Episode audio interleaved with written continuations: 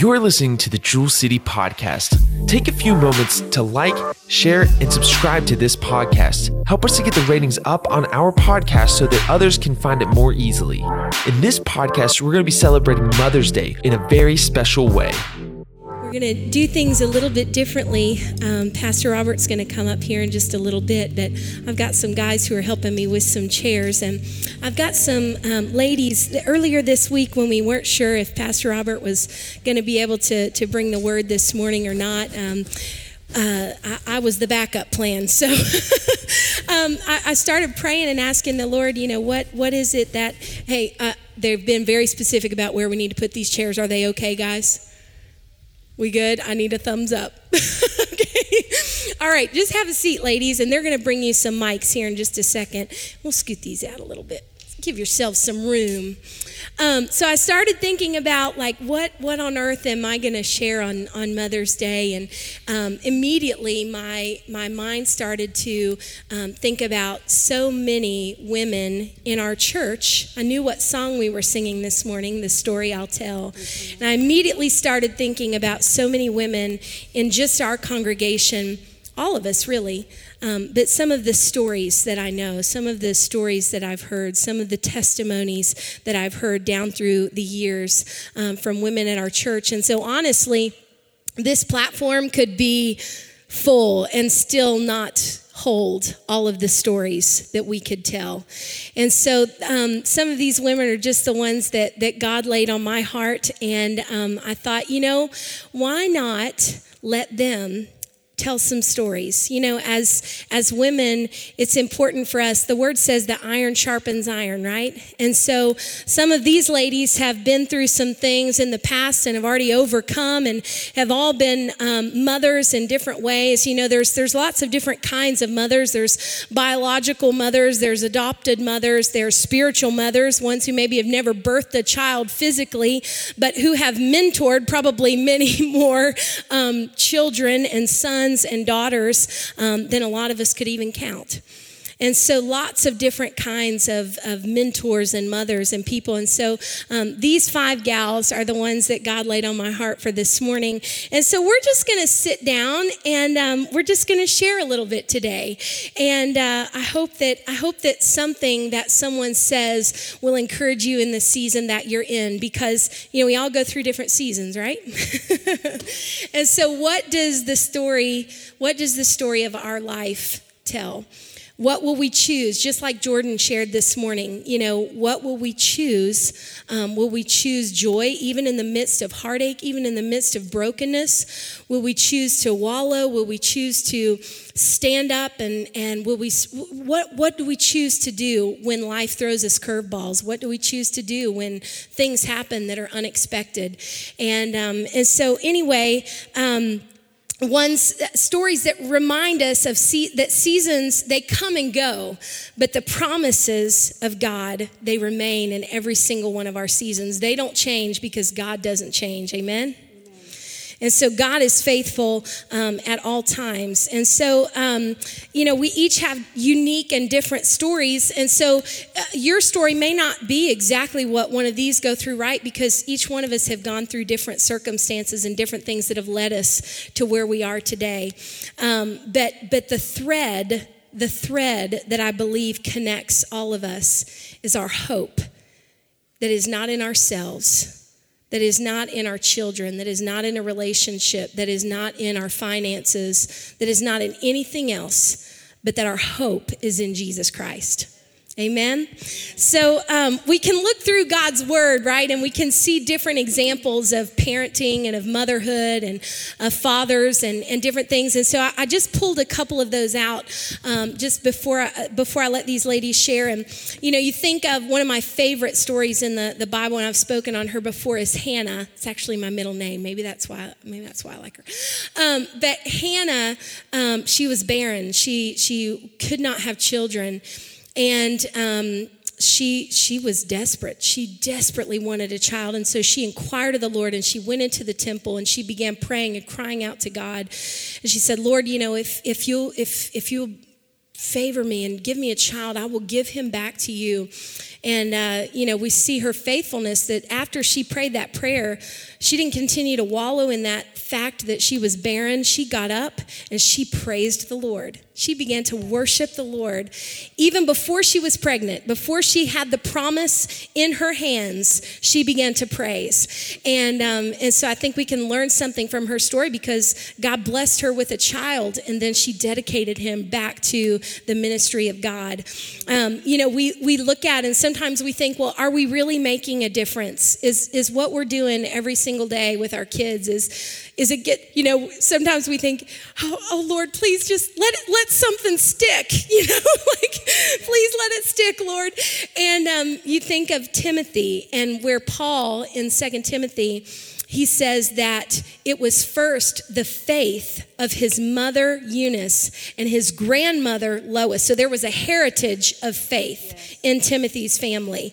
And so Paul, he says, man, it, it's, it first started in Eunice and Lois. And so what you're doing, how you are investing in your children is making a difference. And that fruit, you may not see it right now, but down the road and through that heritage, God is going to, to see your faithfulness confirmed. And so, um, you know, then, then I thought of Naomi and Ruth, and this is not a mother daughter relationship, but a mother in law and a daughter in law.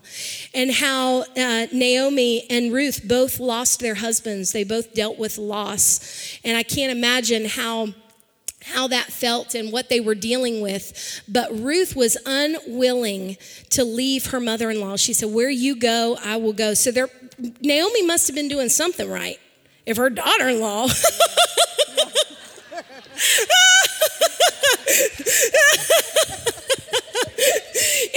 Got a good mother-in-law? Whoop whoop. um, so, so she must have been doing something right that her daughter-in-law wanted to cleave to her and said, "Your people will be my people. Your God will be my God."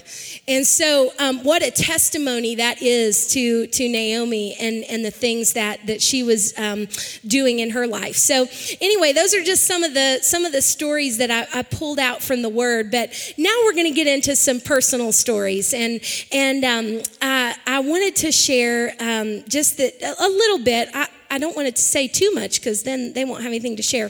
But Janine is the first gal on my list, and I love Janine. She and her husband Mike they help serve with our Recharge young adult group, and um, Janine uh, has has stayed home and and has raised five adult children now. And um, man, she's she's an awesome lady. She homeschooled all those kids. Hallelujah. Man, I don't know. Um, God bless her. so I'm going to let her share a little bit of her testimony. And this is Janine Tomko. Well, good morning and happy Mother's Day. I have notes with me. So, uh, I'm originally from Long Island, New York. Uh, but West Virginia has been my home for the past 17 years now. Um, I am the mom of six children, five here with me, one waiting in heaven, and I have three incredible grandchildren. My youngest is now a sophomore in college, so I'm on the other side of parenting, learning the role of mom to adult children. Um, after homeschooling for 24 years, this is a wonderful place to be. um, so, yesterday, when um, I was trying to think through what I wanted to share with you all, and I started writing it all down, and and I just scribbled it all out because I was like, this just doesn't feel right. And I stopped and prayed again, and all of a sudden, this came to my mind, and it's so I want to share 10 things I have learned on my motherhood journey. Some that I learned quickly, and some maybe much later. So, number one, a toddler's will is stronger than yours, so choose your battles wisely.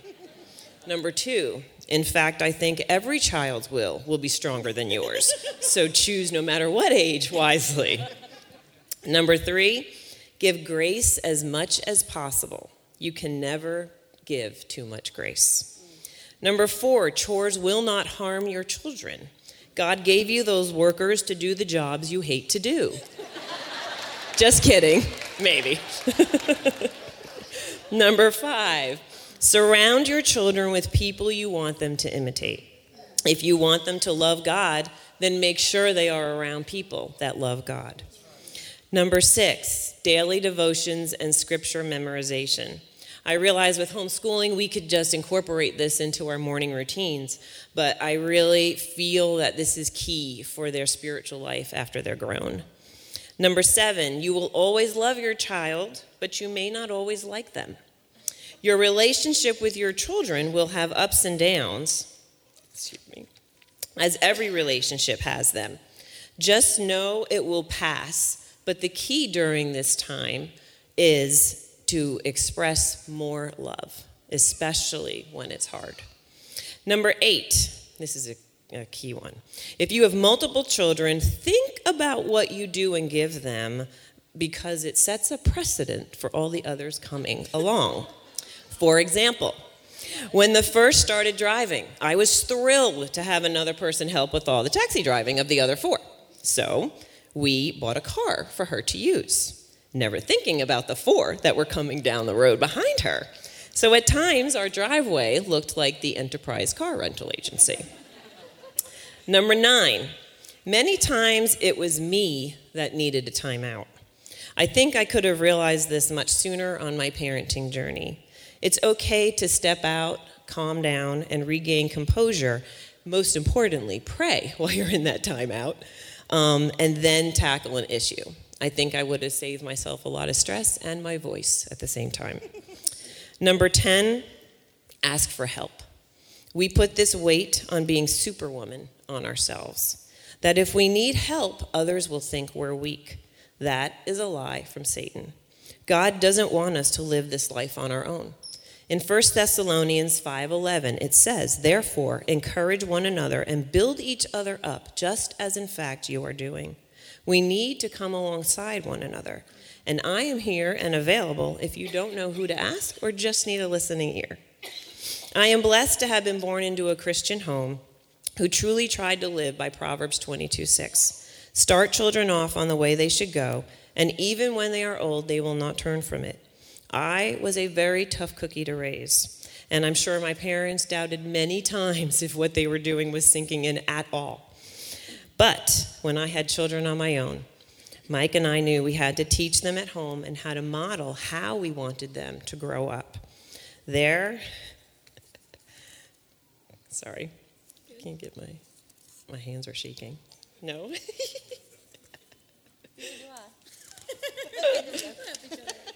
is that right? Okay.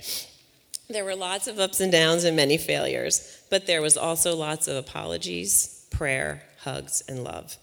My relationship with my children is one of the greatest blessings in my life. So I leave you with two final thoughts pray, pray, pray, and then pray some more. Since I was pregnant with my first, I have prayed for them, their future spouses, my grandchildren, my great grandchildren, and for generations down the line. I know my ancestors did this for me and my family. And I have seen firsthand just how important this is. And I believe God blesses generational prayers. And lastly, I leave you with keep on. Don't give up when you are exhausted and don't know what to do. Keep on fighting through the tough days because the joy filled ones are worth every moment of it.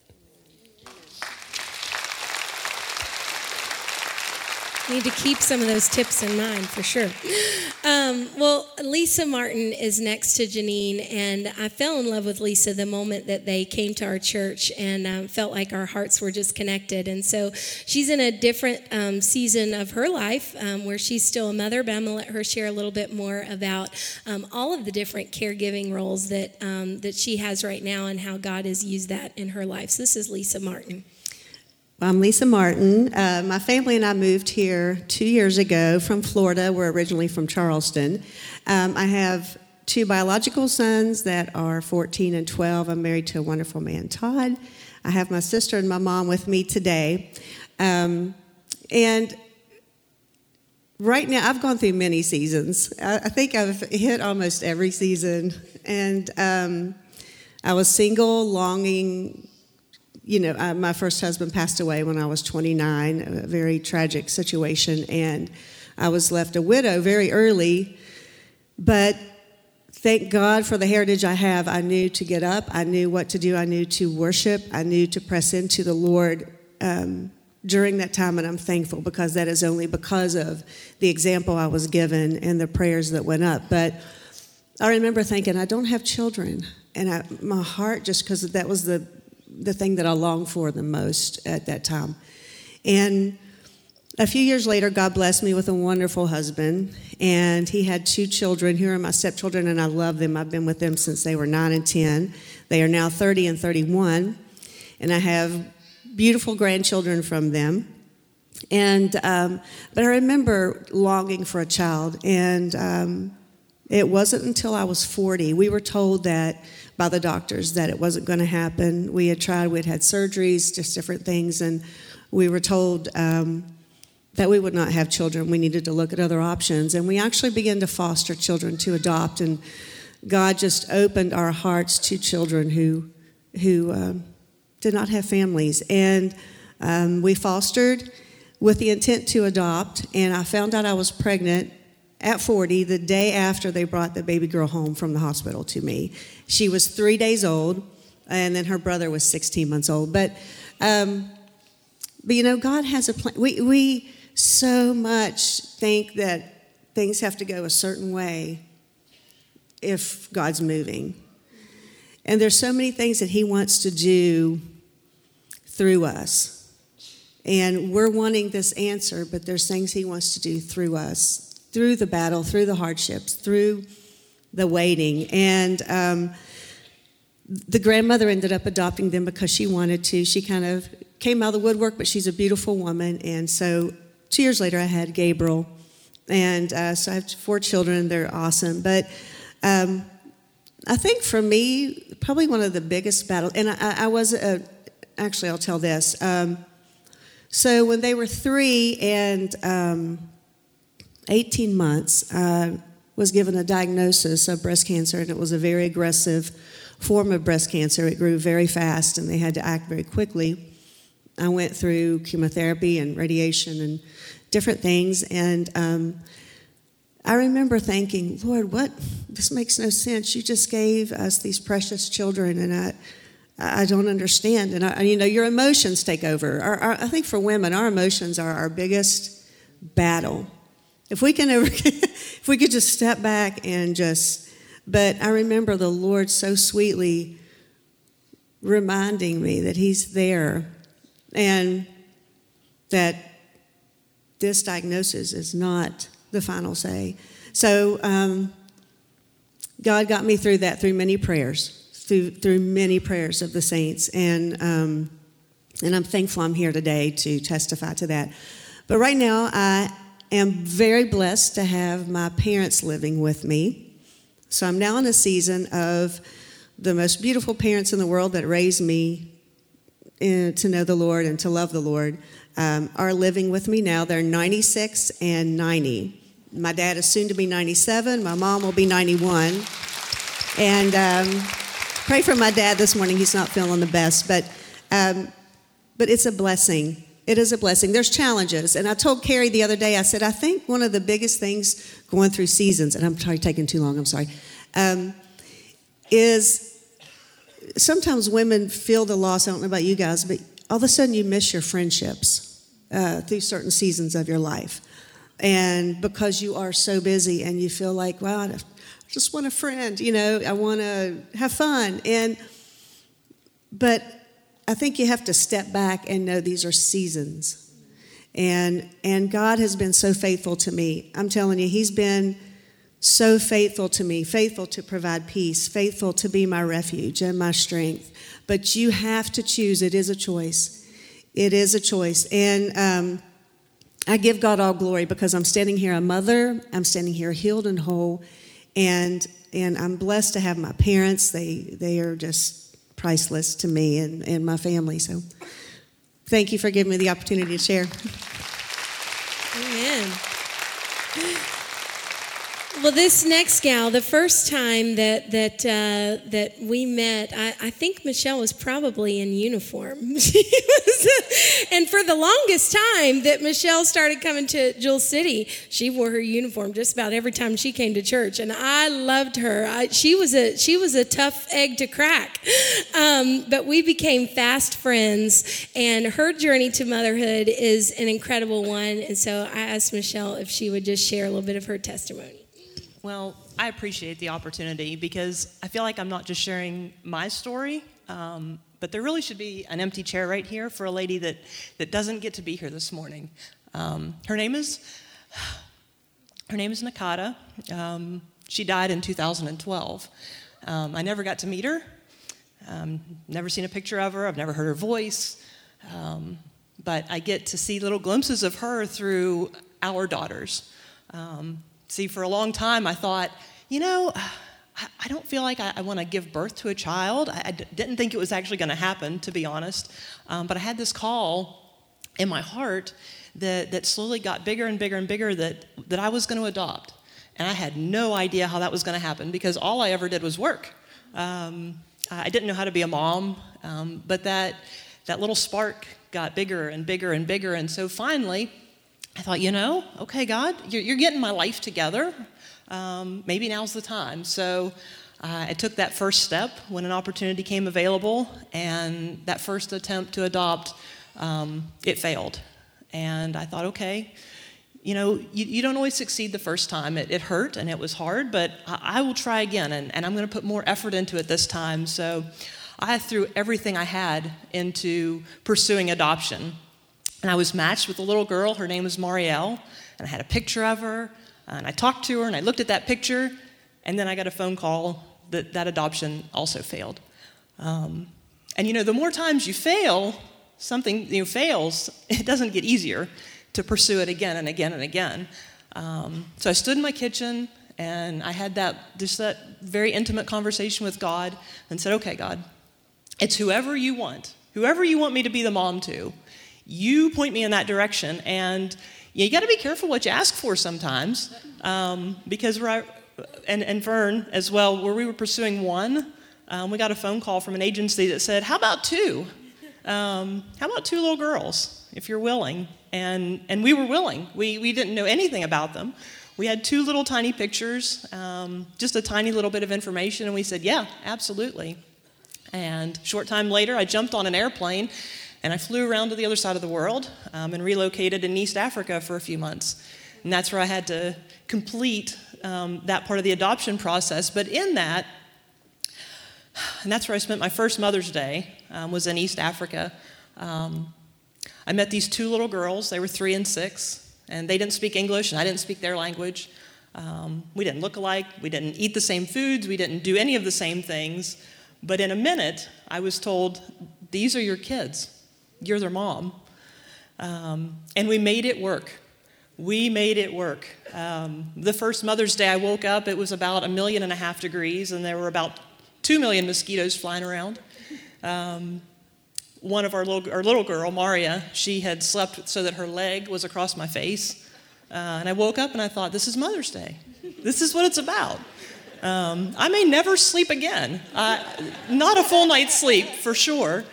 But one thing I know for sure is that through these sacrifices and through this process, these two little girls, they're never going to go another night without a family. Ever. Um, when I was in, in country, when I was in Uganda, I had a, a wonderful opportunity to go to the village where they were born at. And when I was there, I got to meet some of their other family, um, and I met their grandmother, their biological grandmother. She was 92 years old. She couldn't see. Um, and this was, if you can just picture it, this is as far remote um, an African village as you can picture. And through a translator, um, we sat in her small little mud and cement house, and she reached over to me and she felt my face. And tears started pouring down her eyes, and she just started talking, and the translator was trying to keep up, and he said, What she's saying is, You are the woman you're the woman that we have prayed for to come be the mother to these children. And so God had worked from 2012 when their mother died till 2014 when I was in country becoming their mom. He made a way for that to happen. And because of some of the things I know about their family, um, I, I, can't help but think that at some point um, when Nakato was sick, when she knew that she was going to pass, that she didn't pray to God and ask for somebody to look after her kids. She was leaving her babies behind. At that point, um, you know, Maria was just a little tiny thing and she was very sick. And I can't imagine now being a mom and knowing that I was going to die and not knowing who was going to take care of my kids. So I know that God can work through some of the hardest situations, things that you don't think are possible, even in the darkest hour. As she passed away that night, she didn't know who was going to take care of her kids. And I didn't know I was supposed to be the one until God led me there. The girls had been with us, we've been a family for two years, and then we got our own little surprise. Um, and Everett came along. And that was kind of our family coming full circle where I truly understood the depth of what motherhood is. You know, I, I started to figure it out with the girls, but I have this connection now with Nakato, the, the, the mother to our daughters, that, that I share that relationship with. Someday I'm going to meet her in heaven. I'm going to say, listen, those girls gave me a run for my money. but it's what motherhood is, you know, and, and whether we're raising the children that we birthed um, or we're raising the children that, that God put in our family. It's a challenge. Motherhood is not easy. Um, but I, I can't help but think when Jesus said, He said, I will not leave you as orphans. I'm going to come back to you. When I walked into that orphanage the first time and I saw the girls, there were flies flying around, and there was just, you know, potty chairs tipped over on the ground, and laundry, wet laundry hanging, and there was one lady taking care of 40 little kids. Um, we saw orphans in worse situations than that that were on the side of the street begging for food or begging for money. And I think, okay, God promised He's not going to leave us in that bad situation. You know, and, and we could only adopt two so far. We can only adopt two, but that's what God calls us to do. You know, God's not going to leave us as orphans here on this earth, but He also calls us, calls us not to leave the others as orphans as well. So that's the story that I have to tell.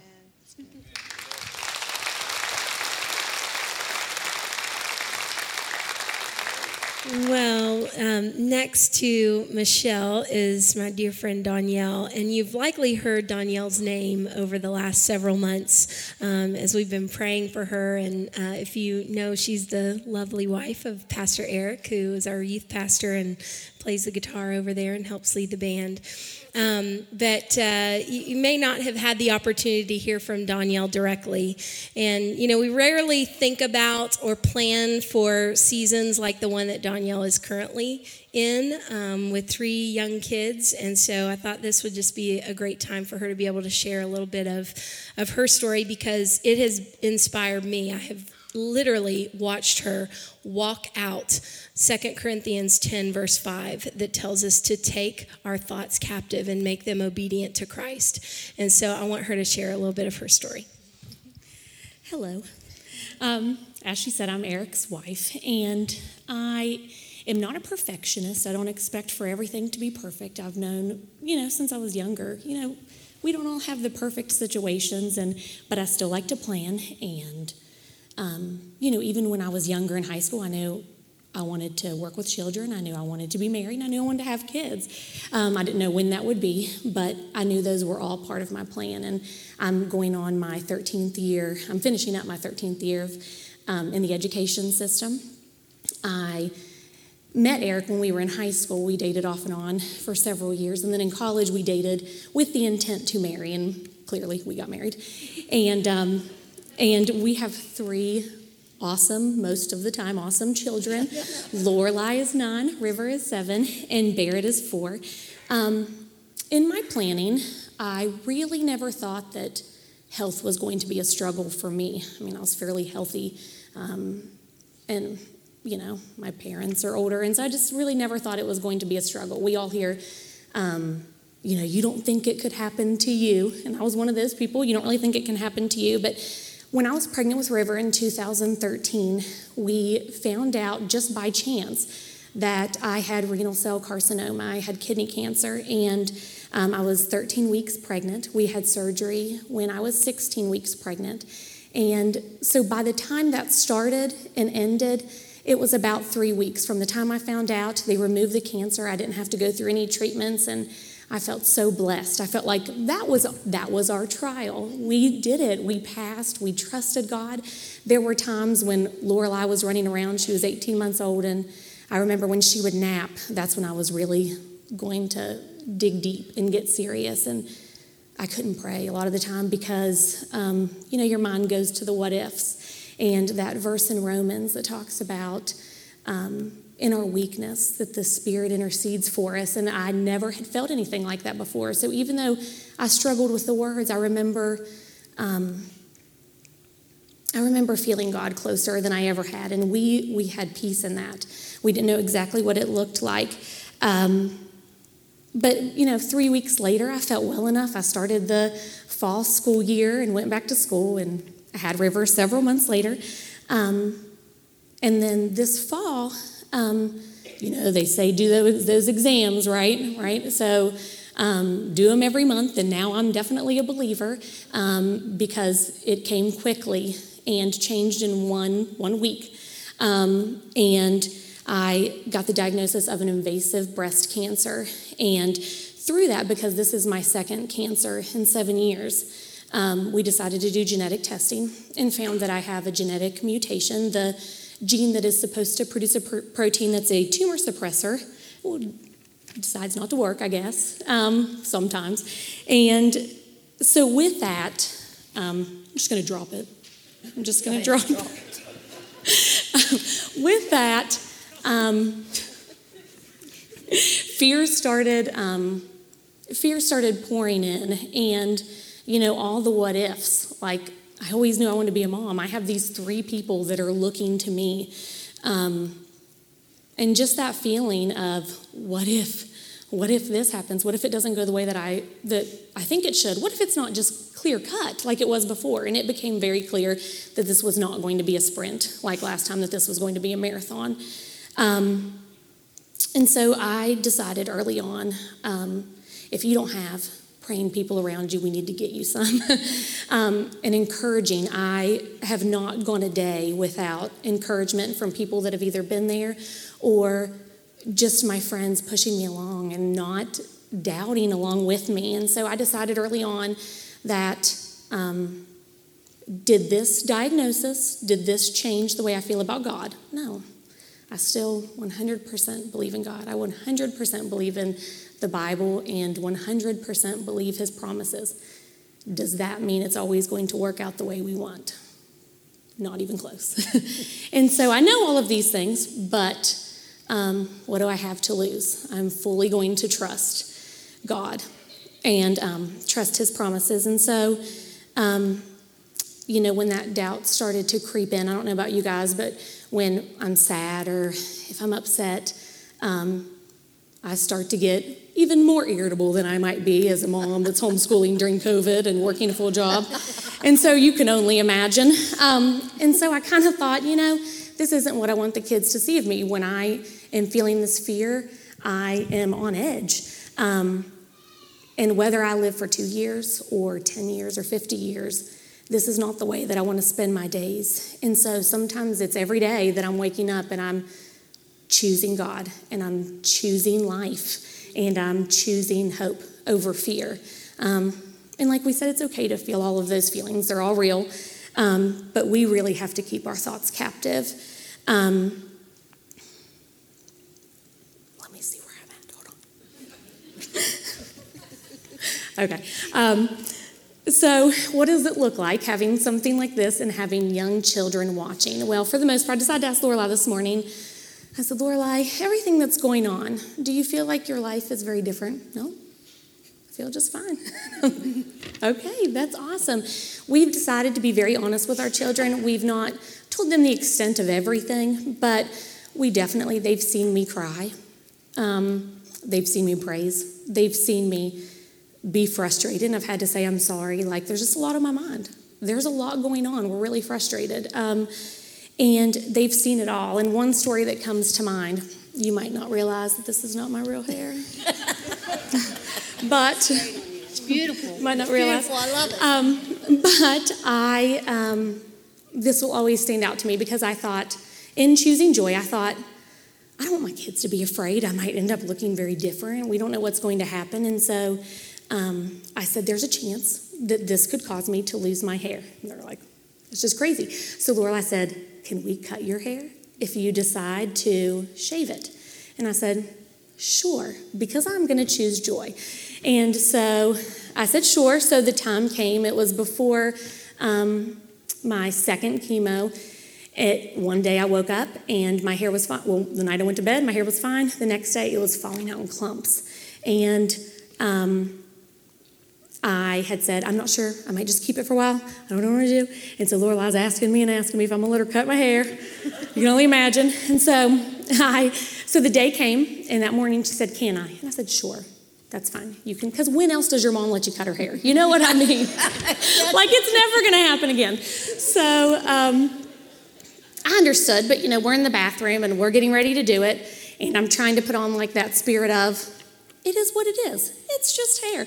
And so, you know, she's excited because she's like got the scissors and she's going to cut it. And um, I just said, Lorelai, I need for you to leave.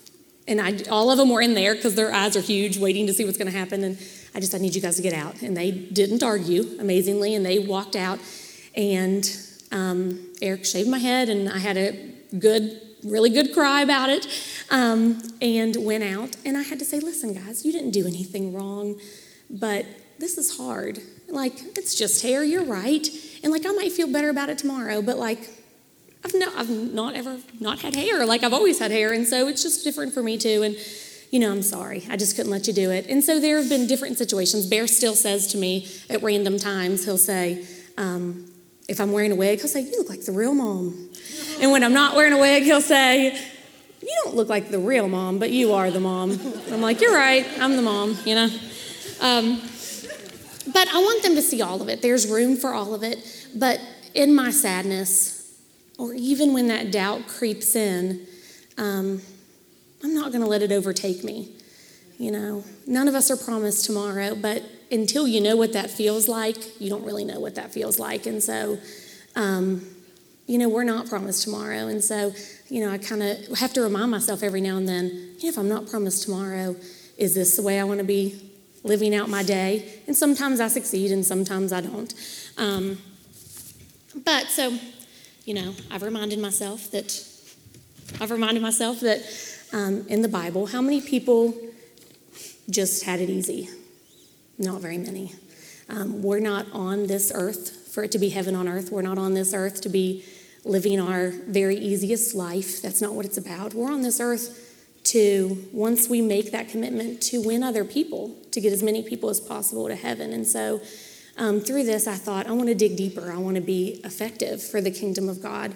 Um, and so I'm now five, I went through chemo for five months, um, and I'm so thankful that I was able to continue working. I was able to continue parenting for the most part, most, most days. Um, I had a major surgery about three weeks ago, and um, I'm doing okay. I was able to lift my arms in praise this morning. And so um, my story is still continuing, um, like all of ours, but I'm still in this battle. And so um, I thought, since I have you here, let me tell you what to pray for.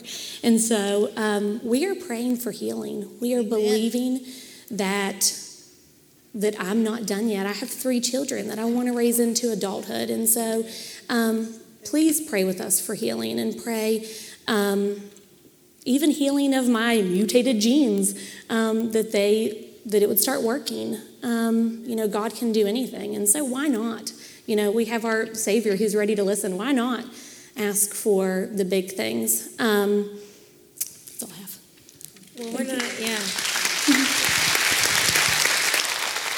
We're not going to let this opportunity pass us Wait by. a second. Wait a ahead, second. Pastor. Stretch your hand toward Danielle. Father, we we sense your presence here today.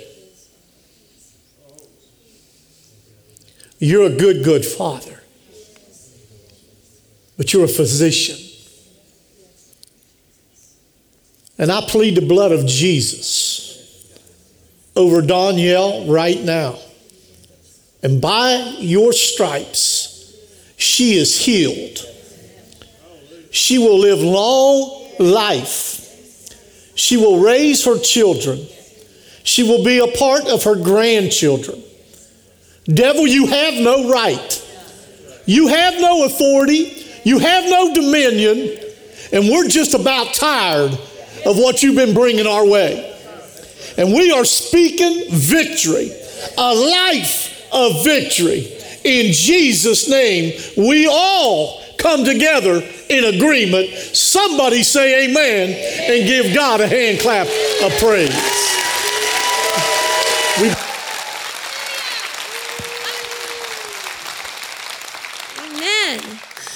Well, uh, if you don't know the lady on the end, um, uh, you you must not have been here long. This is Pastor Robert's uh, younger, much younger sister.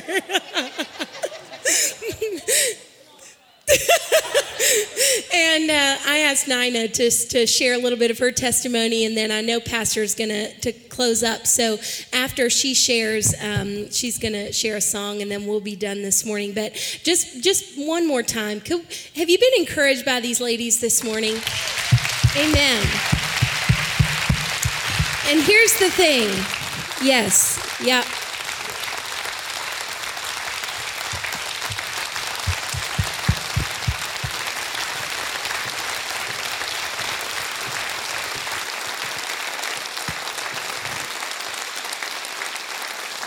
Here's what we want you to know um, before Nina shares. Here's what we want you to know. Whatever season you find yourself in right now, you're not alone. You're not alone. And so the body of Christ is meant to come around one another and to encourage one another and to lift each other up and to, um, to be Aaron's and Hurs, like in the story of Moses, where we talked about how when they were lifting up Moses' hands, that they were winning the battle, but when they let them down, that they were defeated. And so get some, get, call on some women. Janine said, My, I, am available. All these women, we're available. All you have to do is call somebody and say, Man, I, I need you to pray for me. I'm discouraged right now. I'm dealing with depression or anxiety or fear or worry. And um, man, just call on one of us. Um, find somebody around you that you sit near and say, Hey, I don't know who you are, but I just want to introduce myself to you. And, and could, could you could, could I encourage you this morning? Um, you know, if you want a friend, be friendly. If you want a friend, introduce yourself to somebody. There's lots of people here in this church, and we want you to know that you are not alone this morning. So I'm going to turn it over to Nina. Picture this Sicily, 1929. I just had to get that out of my system.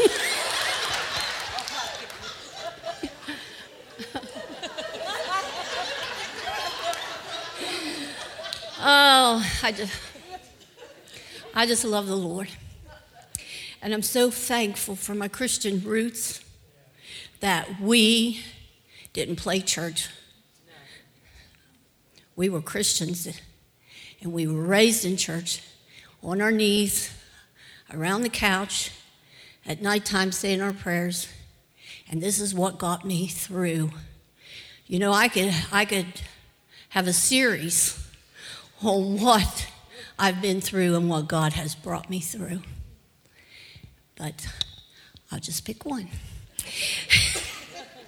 so, all I wanted to do is get married and have kids. That was my goal in life. And 1981, I married uh, my first husband, Rick Dragoo, and we had three beautiful children. I would have them in February and pregnant in May. And so God blessed me And 1996, Church told me stay focused. 1996, in June 3rd, I went to pick up my girls at Lumberport from dance line and left Aaron home. And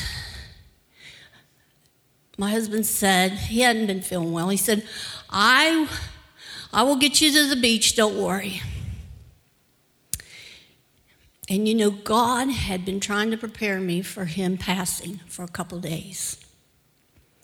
Different situations. And even going to get Tara and Courtney from Dance Line, I said, if something happens to Rick, who's going to walk them down the aisle? And it come to me that I could. So I come back. Aaron found his dad, which has left a mark and still has. But it left a mark on me, it left a mark on all of us. But I couldn't stay down because I had a job to do. I had three children that needed a mom. I had to be a mom, I had to be a dad. And I made mistakes. I cried at night, I sobbed at night. I had nightmares, but Jesus got me through.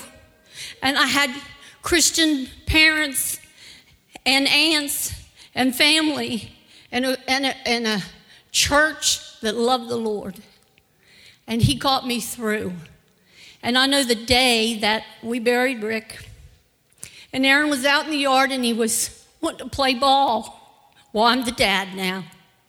You want to play ball with me? That's all he had, but I'm left handed and I can't even throw the ball straight. I had to wait up for kids to come home from prom when I wanted to be in bed at nine o'clock and, and I had to go buy a cup, which I didn't even know what how to do that. But you know, you got to laugh because you can't just sit around and cry. But I just want you to know that God bless me. I love my children. I've got 11 grandkids, and I love them. But you just have to do it.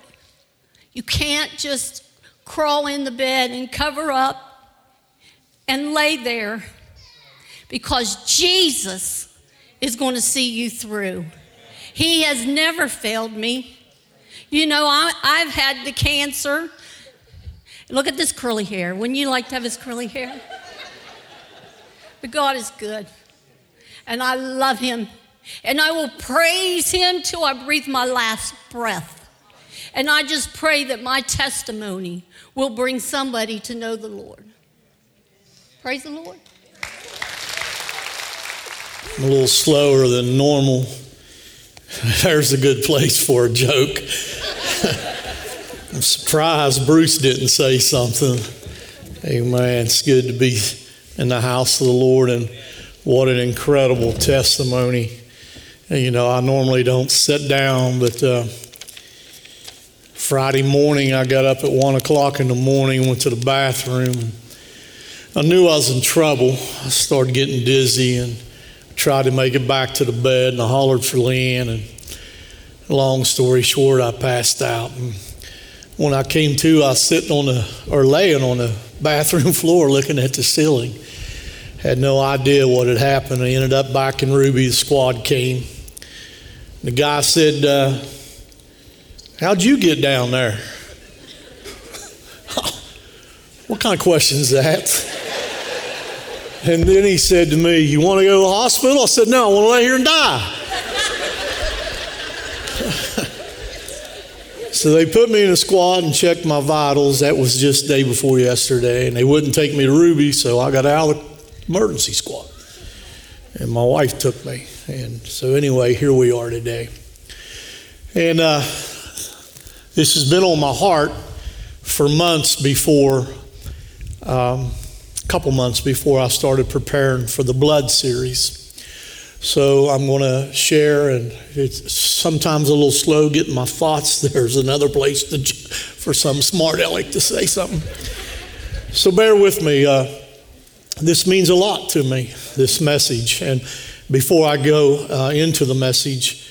I was sitting right there two weeks ago, and the band was singing, and Scotty stepped forward, and he started singing, and I heard him sing it a hundred times. Went to the enemy's camp and took back what he stole from me. And I pointed at this platform and I said, Devil, you didn't give it to me. And you can't take it from me. Amen. So I've been pastoring here. I'm the founding pastor. I've been here 27, a little over 27 years. And, and I've tried to live my life by example. I've tried to lead by example. So I've sensed in the last few months where God, I've always heard people say, Pastor's evangelistic. And I am evangelistic, and I will never apologize for winning souls to the kingdom of God. But when I found myself at, uh, in the last few months in my life wanting to teach. And I didn't realize how much was in me. I really didn't. Until I ended up in Ruby and it just poured out of me to nurses and to doctors. So I've titled this message Climbing Without Compromise. And it is amazing that God depends upon us to advance his kingdom wherever He assigns us. Assigns us. And where He assigns us, as we've just heard from these ladies, is not always where we want to be assigned. The first trip to Morgantown after five strokes in a squad, I said this out loud, and these people were taking care of me in the squad. And I said it out loud. I said, God, this trip is not about me. This trip is about those in the hospital that you have for me to speak to. The second trip to Ruby in the squad, I said, Hey, God, out loud. The first trip wasn't about me. But this trip is all about me. You got somebody else on call. So listen to me. Think about this. Think about this. The God that has created everything depends on you and I to advance his kingdom. How you doing with that? Once we are born into his kingdom, God begins to train us. He trains us up. These ladies couldn't have made it through if they hadn't been trained up. I couldn't have made it through if I hadn't been trained up. So it's not about just getting saved. I got to calm down, right? Yeah, my wife laid down the law. It's not about getting saved. Ain't that a bunch of gar? I don't like hearing a preacher like that. Ain't got no backbone. Ain't got no backbone. Somebody say, cut loose. No, don't, don't tempt me. God trains us up not for us only. God trains us up to send us into the world to represent Him, to advance His kingdom. John chapter 20, verse 21. Here's another thing that's been on my mind. And I feel like I can say it because y'all been feeling sorry for me. You don't bring a Bible to church? I didn't figure that would go over real well. You ought to bring a, you're going to a gunfight with a, with a butter knife. Well, I got my phone, I got my iPad. That's a bunch of garbage. Bring a Bible. Bring a Bible. Look at your neighbor and say, I think he's starting to feel better. Bring a Bible. Somebody say, Bring a Bible. Next week, would you just flatter me and bring a Bible? Seriously. John 20, I know I'm right. I think you said I'm right. I don't know. John 20, 21. Then said Jesus to them again, Peace be unto you. Peace. As my Father has sent me, even so send I you. This was the first appearance Jesus had made to his disciples after his resurrection. The disciples were hiding in fear. And I feel like many of us are hiding in fear. We put a smile on, we act like everything's okay. We're hiding in fears. They, they were in a locked up room. And Jesus suddenly appeared. And it shook them and it feared them. And listen to what Jesus said in verse 21 Jesus said unto them, Peace be unto you. I believe this morning many people are in fear here today. And I believe the Lord is speaking to us today through these ladies, through His Word. He's saying, Peace be unto you. And then He goes on to share the Great Commission.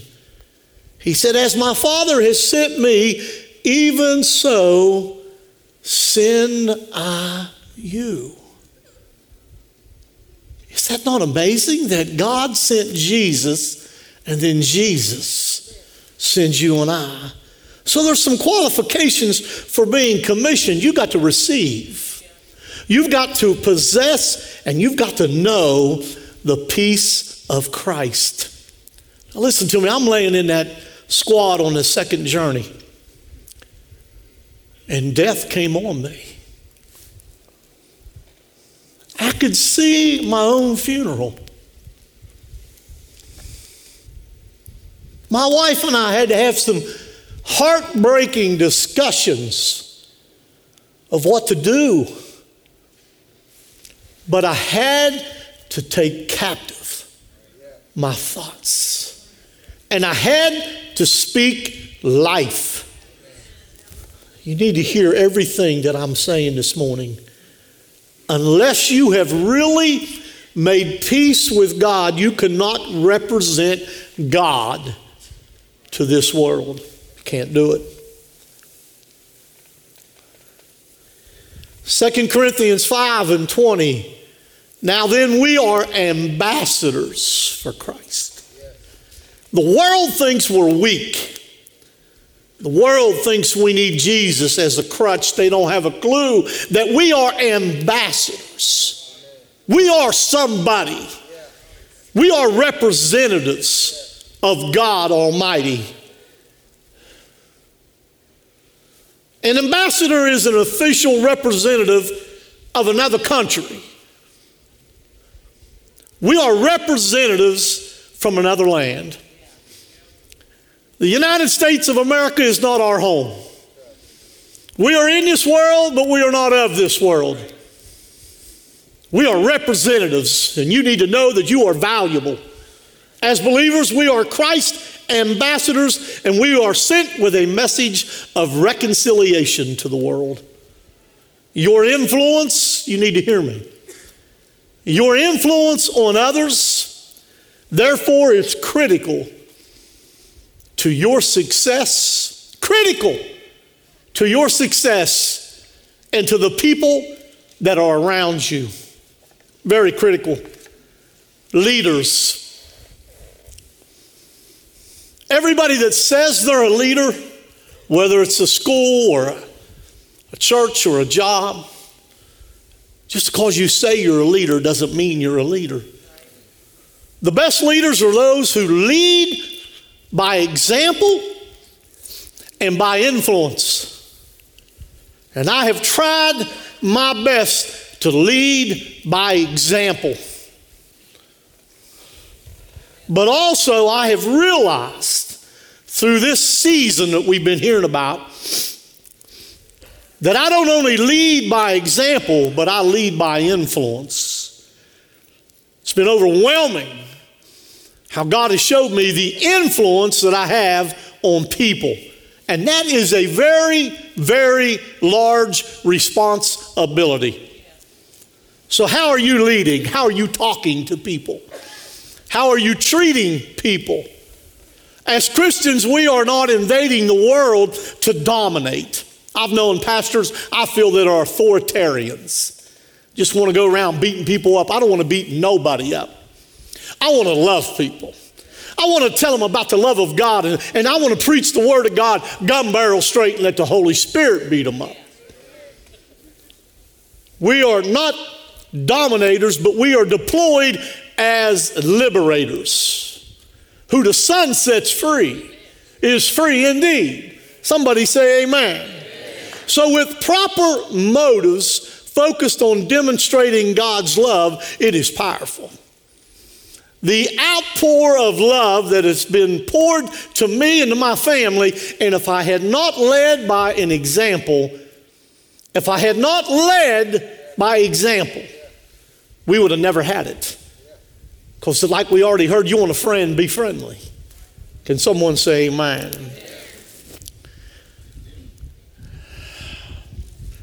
Demonstrating God's love.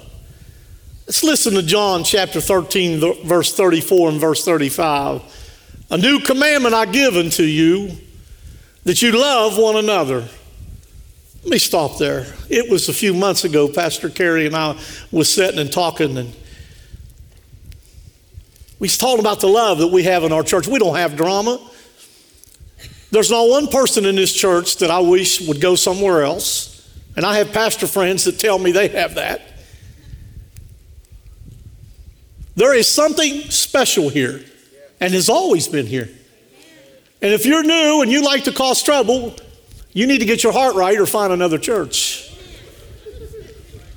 Look at your neighbor, say, neighbor, he's definitely feeling better. Because we don't want it. We don't want it. And Carrie looked at me and she said, Pastor, the love that we have here is not normal.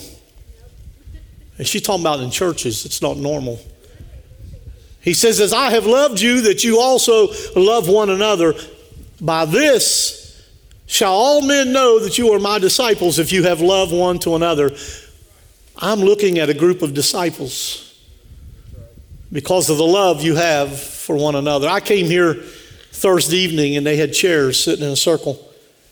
And they were not rehearsing, they were worshiping God. And I could sense the love for God, but the love for each other.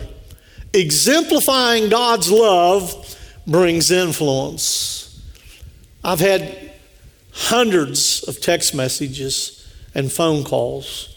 People that don't even go to church. One man said to me, This man goes to church. To Jordan, it was your brother.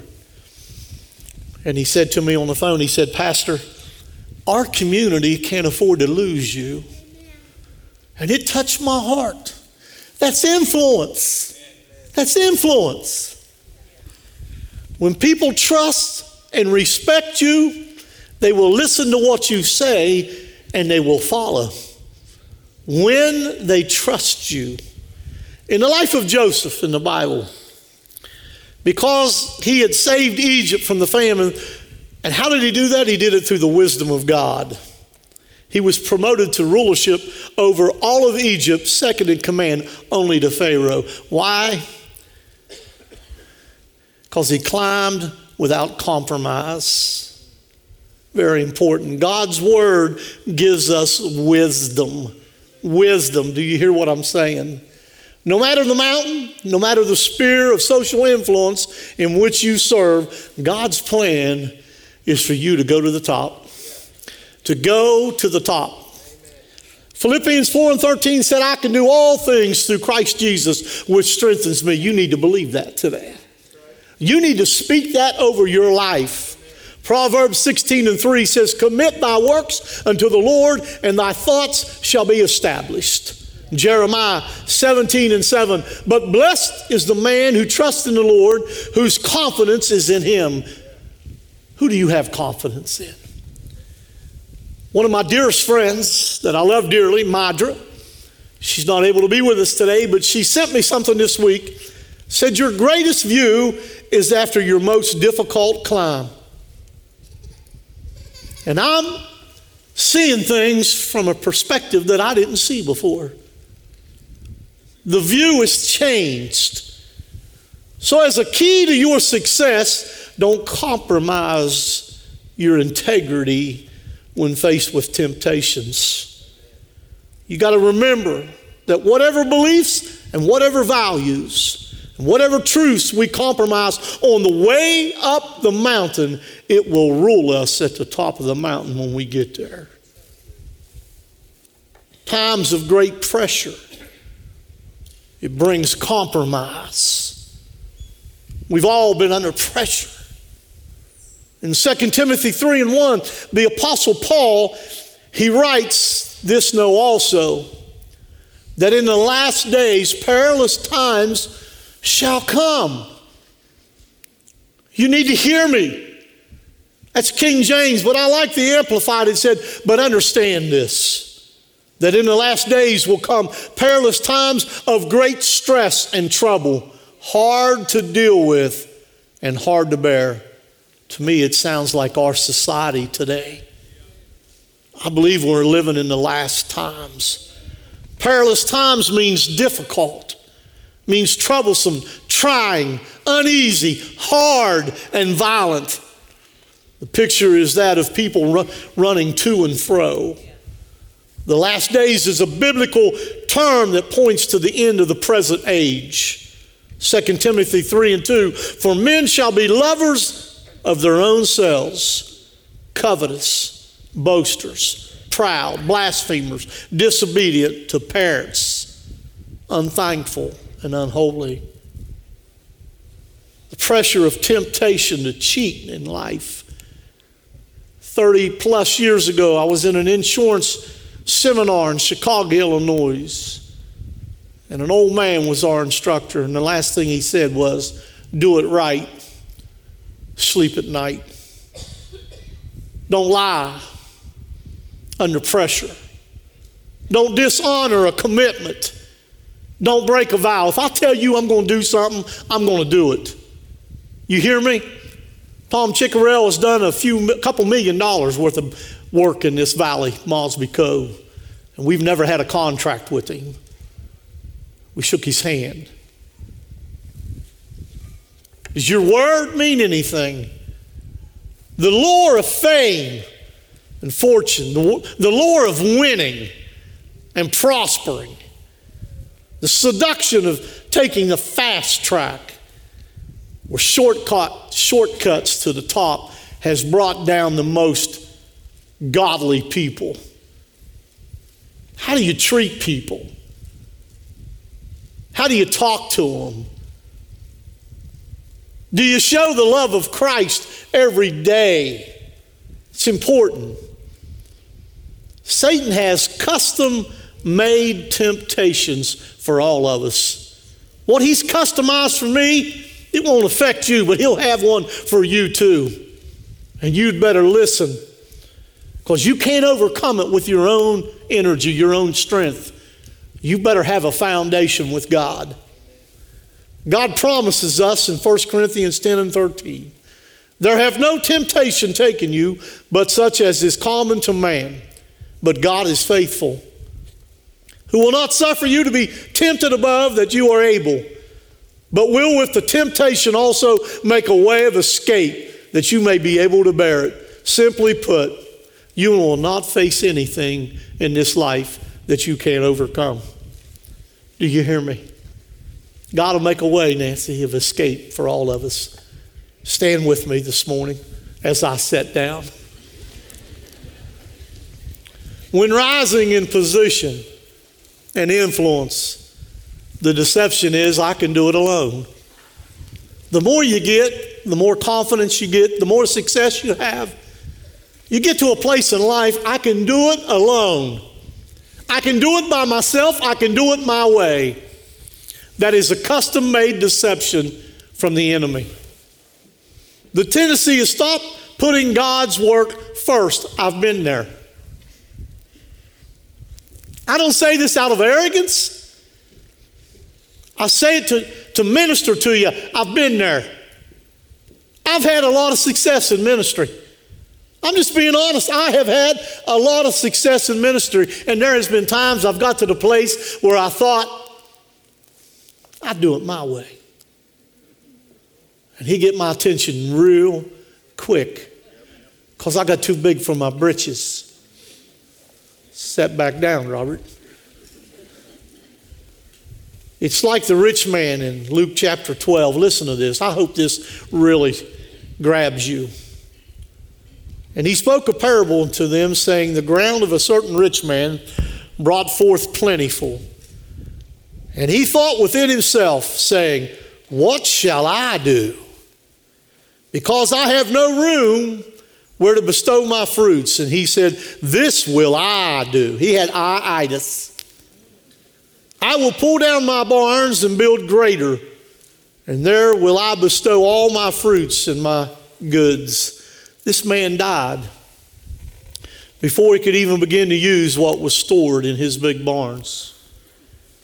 If you accumulate wealth and you accumulate influence on earth only to enrich yourself, you will enter into eternity empty handed. One of the most important things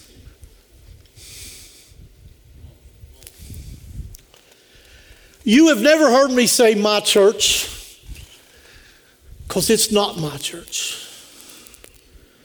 I'm the founding pastor here by the grace of God. You've never heard me say my staff because it's not my staff. Yeah, Monday through Friday, I may be the boss. I don't even like that word, the leader. But it's my responsibility to take care of the staff of this church.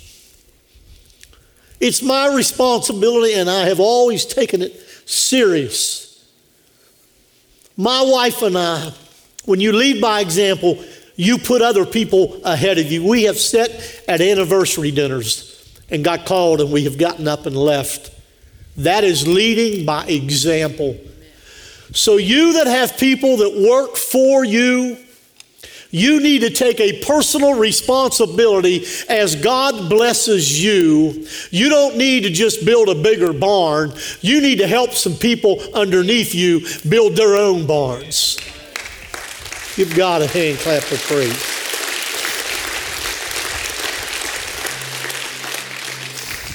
to win the battles. And we're all going to have battles. No mother should have to bury their children, but it's just reality. Marriage just happens.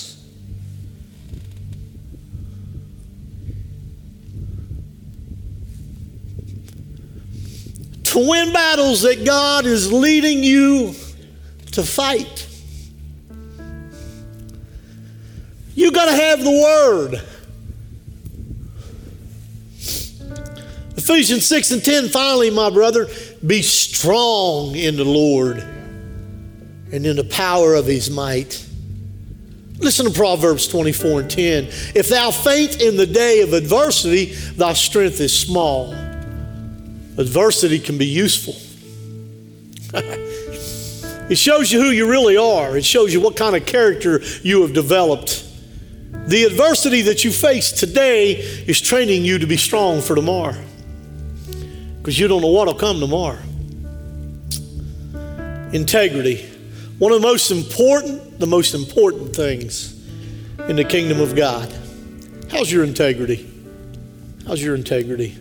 Listen to what Peter told Jesus in Matthew 26 and 33. Peter answered and said unto him, Though all men shall be offended because of thee, yet will I never be offended. In so many words, Peter was saying to Jesus, Everybody else may leave you, but I'll never leave you. What'd he do? After the Lord had been arrested, Peter displayed a lack of integrity. They said, Aren't you one of them? Wasn't you with Jesus? I don't know who you're talking about. That was not long after Jesus had told him this. Jesus had said to Peter, Jesus said unto him, Verily I say unto thee, that this night before the cock crows, thou shalt deny me thrice. At this point in Peter's life, he had no integrity. At this point in your life, how is your integrity? He didn't have on the inside what he thought he had. And I'm going to skip and go to the last. Don't forget, church. Don't forget. Don't forget this. No matter how big your barns get, no matter how much success you have, don't forget that we're the church. We are the church. Don't forget our mission. Even when we're assigned somewhere we don't want to be planted, we got to grow. We got to grow. And here's what I try to live, my life by. Because I have integrity, because I have influence. If I give the world, if I give our community a reason to question my integrity, they will not listen to what I have to say and they will not follow. Your integrity is everything. So don't give the world a reason to question your integrity. Do it right and sleep at night. Every head up, every eye open. And I don't care if you're looking around. If you're here this morning and you don't know Jesus Christ as your Lord and Savior, I'm not going to come to you. I'm not going to call you out. Friend, you don't know what tomorrow will bring. James says, Why worry about tomorrow? He said, Our life is like a vapor. I laid in that squat and I thought, Is my vapor about gone? So be honest with yourself today. What would happen if death knocked at your door today? Would you be prepared for eternity? If not, slip your hand high and say, Today, Pastor. Quickly, today I want to give my life to Jesus. Is there one? Is there one? Is there one? I'm not going to tarry. I'm not going to beg you. Because if the Spirit of God don't draw you, you can't be saved. But if you're here today and you don't know that you know that you know heaven is your home, slip your hand high. Is there one? Is there one? Then if there's some Christians in the house and you say, you know, Pastor, there's some things I need to change in my life. Would you slip your hand toward heaven? Slip your hand. Then this altar is open. Pastor, would you sing? Please come. Come to the altar. Come. Whether it's for you or whether it's for somebody else, it's for your child, it's for your grandchild. If you don't have nobody to pray for, you come pray for me. I'll take it it was brought to my attention that somebody raised their hand for salvation, and I didn't see that hand. I apologize. So, you that raised that hand toward heaven, that was an act of faith. You're making a public confession. And I want you to pray this prayer out loud. I don't want you to be ashamed. Pray it out loud. Dear Lord Jesus, today you've touched my heart. And I acknowledge that I am a sinner in need of a Savior. Jesus, forgive me of my sins. Cleanse me, create a new heart in me. And Lord, from this day forward, I'll do my best to live my life for you. In Jesus' name, can we give God a hand clap of praise?